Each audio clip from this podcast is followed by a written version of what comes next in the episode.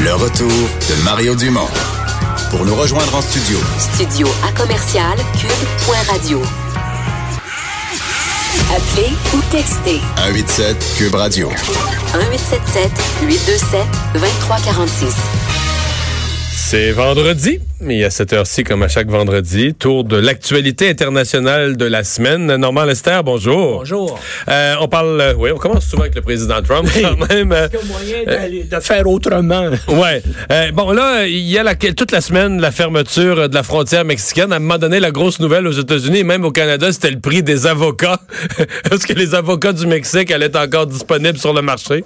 Et des dizaines de milliers de mises à pied aux États-Unis, un, un impact énorme sur l'économie américaine à cause de toutes les pièces détachées et tout, bien sûr, euh, tout ce qui est de l'agriculture qui est rentré aux États-Unis, tout ça serait arrêté.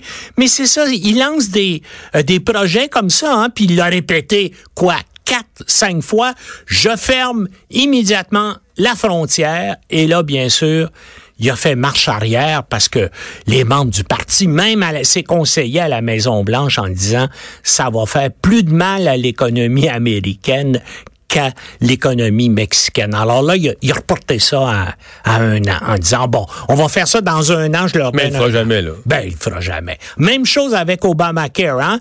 Tout Oui, parce que ça, il avait fait une. Attends, il avait dit euh, c'était sa prochaine priorité, Oui, la oui, réforme de la oui, oui, santé. puis il a dit ça se faisait maintenant.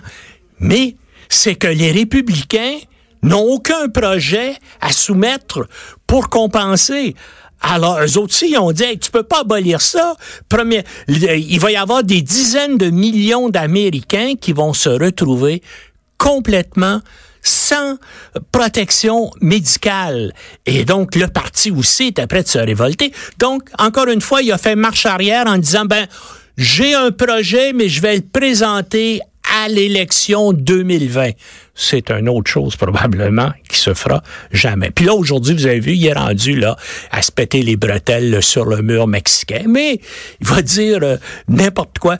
Mais une des choses les plus bizarres depuis une semaine, là, c'est qu'il dit à tout le monde que son père est allemand. Mais c'est quoi cette histoire de père-là?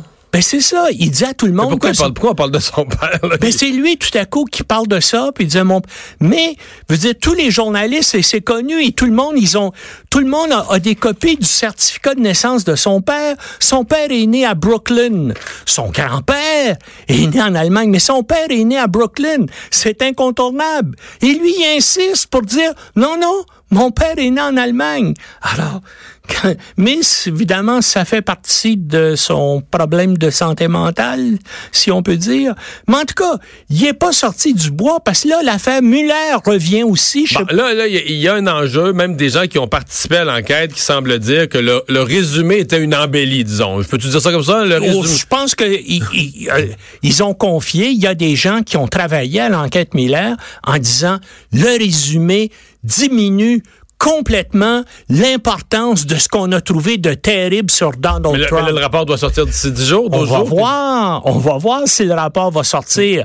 Parce que là, je pense que Trump essaie par tous les moyens d'entraver la publication du rapport. Mais non. Et oui. Mais s'il y avait eu des, des- quelque chose de vraiment gros, euh, on, on aurait demandé des, il y aurait eu des accusations. Mueller a dit il, y a pas, on- il ne recommandait pas d'accusation, donc il y a quand même pas quelque chose qui serait une bombe énorme. Mais en tout cas, selon euh, plusieurs personnes qui se sont confiées au New York Times, qui ont travaillé à rédiger le rapport, ils disent que il y a des choses extrêmement négatives sur Trump dans le rapport et le résumé de quatre pages qui a été rendu public atténue complètement euh, ce qui a été dit. Euh, Il y a des choses terribles qui sont contenues dans le rapport.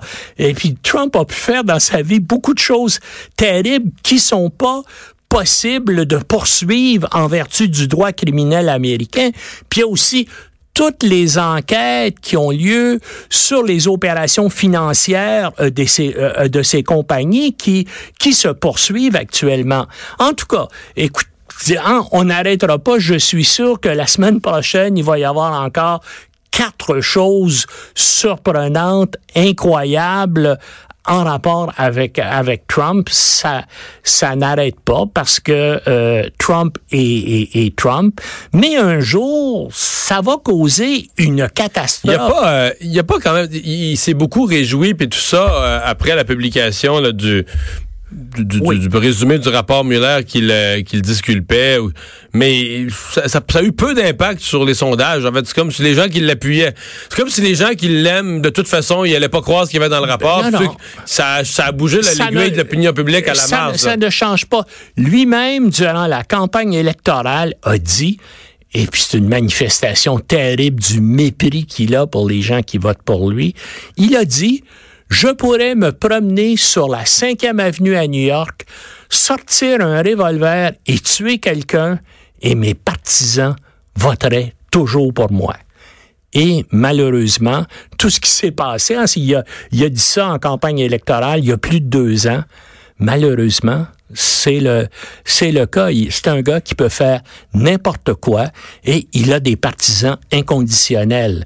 Euh, le parallèle qu'on peut faire et que moi je fais, c'est que dans les années 20, dans les années 30, en Italie puis en Allemagne, vous avez eu aussi des personnages comme celui-là qui pouvaient faire n'importe quoi et qui avaient... Hey!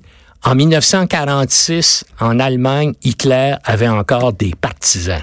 Alors, que peut-on dire? Hmm. Mais il n'est pas réélu quand même. Là moi, dans ma tête, on va voir ce qui se passe avec les démocrates. Mais c'est loin encore, les oui, élections. Oui, c'est encore loin. Mais, euh, hein, tout le monde disait qu'il n'était pas élu. Moi, je pensais pas qu'il était... Surtout quand la vidéo a sorti, lorsqu'il s'est vanté là, d'avoir euh, ploté une femme, tout le monde a dit c'est fini, sa carrière est finie.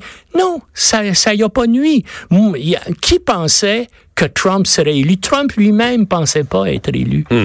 Hein, on vit une période bien particulière. Ben, ce qui se passe en Angleterre. Oui, j'allais dire. Il y a un lien à faire à une époque particulière avec le Brexit, où Mme May, euh, bon, euh, qui, qui, qui, a, qui a mille et une vies, euh, a réussi à se gagner. Il n'y a toujours rien de réglé, il n'y a toujours rien qui avance, mais c'est gagné des quelques semaines de plus encore. Ben là, on va voir si les Européens disent, oui, là, elle a demandé une extension jusqu'au 30 juin parce qu'il y a l'échéance du 12 avril là, qui s'en vient. Il va falloir. Est-ce que est-ce que tous les pays d'Europe, parce que ça prend l'unanimité là-dessus. Pour l'instant, elle n'a rien de neuf à proposer. Elle est en négociation avec le chef de l'opposition, Travailler Scobin. Pour l'instant, ça donne rien. Personne ne cède rien. Alors, pour l'instant, c'est l'échéance du 12 avril qui s'applique toujours. Ça s'en vient vite, là. Et puis, il va falloir que, il suffirait qu'un un des 26 membres de l'Union européenne dise non pour qu'on refuse de prolonger ça jusqu'au 30 juin. Est-ce que Macron va passer? Macron, disons, parmi les pays influents en Europe, c'est lui qui est le plus réticent. Est-ce qu'il va oser faire ça à la Grande-Bretagne? Peut-être, vu le vieil antagonisme entre l'Angleterre et la France, vu le fait que les Anglais ont fait des choses semblables dans le passé à la France, est-ce que Macron va dire non? Là, moi, en tout cas, je j'ose plus faire des prédictions, mais j'ai tendance à penser que ça va finir par le départ de Madame May et par euh, des élections ou un nouveau référendum parce que l'élite économique en Grande-Bretagne voit l'apocalypse euh, financière que ça va créer. Et, le cul-de-sac ben dans lequel ils, ben sont. Euh, un mot sur euh, Wikileaks, parce que là, Julian Assange était, était réfugié grâce à l'Équateur. Il était réfugié dans une ambassade durant des années. Et, là, il y, a comme... Ben là, il, envoie il, a, envoyé un tweet ce matin en disant « Je vais être expulsé euh, de l'ambassade. » Et puis d'ailleurs, il y a Mais c'est l'Équateur qui a changé d'idée? Oui, apparemment, il y a eu des pressions britanniques sur le nouveau premier ministre de l'Équateur qui lui-même a des problèmes politiques actuellement parce qu'il y a quelqu'un qui a coulé des informations un peu comme le fait WikiLeaks et qui menace là euh, euh, euh, son avenir politique. Imaginez en plus de ça, il s'appelle Lénine Moreno, le type, mais c'est pas un communiste, c'est un social-démocrate avec un nom plutôt particulier. Et c'est lui, semble-t-il, qui a décidé d'expulser Assange. Et puis, semble-t-il que la police est là sur place pour l'arrêter. c'est sûr que... Que lui, il est à Londres mais il est dans l'ambassade équatorienne tout le temps. Ben, il sort pas. Essentiellement, ce qui est arrivé, c'est qu'il est allé faire une conférence en Suède il a rencontré une femme, ils ont eu des liaisons, une liaison sexuelle euh, euh, qui a peut-être mal fini, en tout cas. Mais il y a eu donc une enquête policière, elle a porté plainte. Il y a des gens qui disent qu'elle a été incitée à faire ça par les Américains et les Suédois qui voulaient régler le compte d'Assange. En tout cas, Assange était rendu en Angleterre, les Anglais l'ont arrêté, il a obtenu un cautionnement et là, il s'est sauvé à l'ambassade d'Équateur qui l'a accueilli. Et puis, il est, imaginez-vous, il vit dans l'ambassade depuis 2012 qui n'a pas sorti. Mais il peut pas aller au centre commercial. Non, il peut pas aller nulle part. Il vit dans une pièce. Hein, veut dire, c'est comme sept ans de prison. Entre-temps, L'enquête policière en Suède n'a rien donné. Les Suédois ont abandonné la poursuite à son sujet. Mais là, comme en Angleterre, il était libéré sous caution lorsqu'il s'est sauvé à, l'ambassade d'Équateur, il y a eu un bris de conditions. Puis là, les Anglais veulent l'arrêter pour, ça. Et c'est sûr que dès qu'ils vont l'arrêter, il va être sur un avion vers les États-Unis où il est probablement menacé de 30 ans de, de prison parce que vous vous rappelez, le soldat Manning qui s'appelait Bradley, qui, a changé de sexe depuis, qui a volé des centaines de milliers de documents secrets diplomatiques et militaires américains, qui a rendu ça public par Wikileaks, et ça a créé un embarras épouvantable pour les États-Unis. Et bien sûr, euh, Manning a été condamné à 30 ans de prison. Heureusement, Obama avant de quitter la présidence, lui a donné un pardon. Mais c'est sûr que Manning va subir la même chose et il risque, lui, de ne pas avoir de pardon. Encore qu'avec Trump, on ne sait jamais. Mais on, on en est là.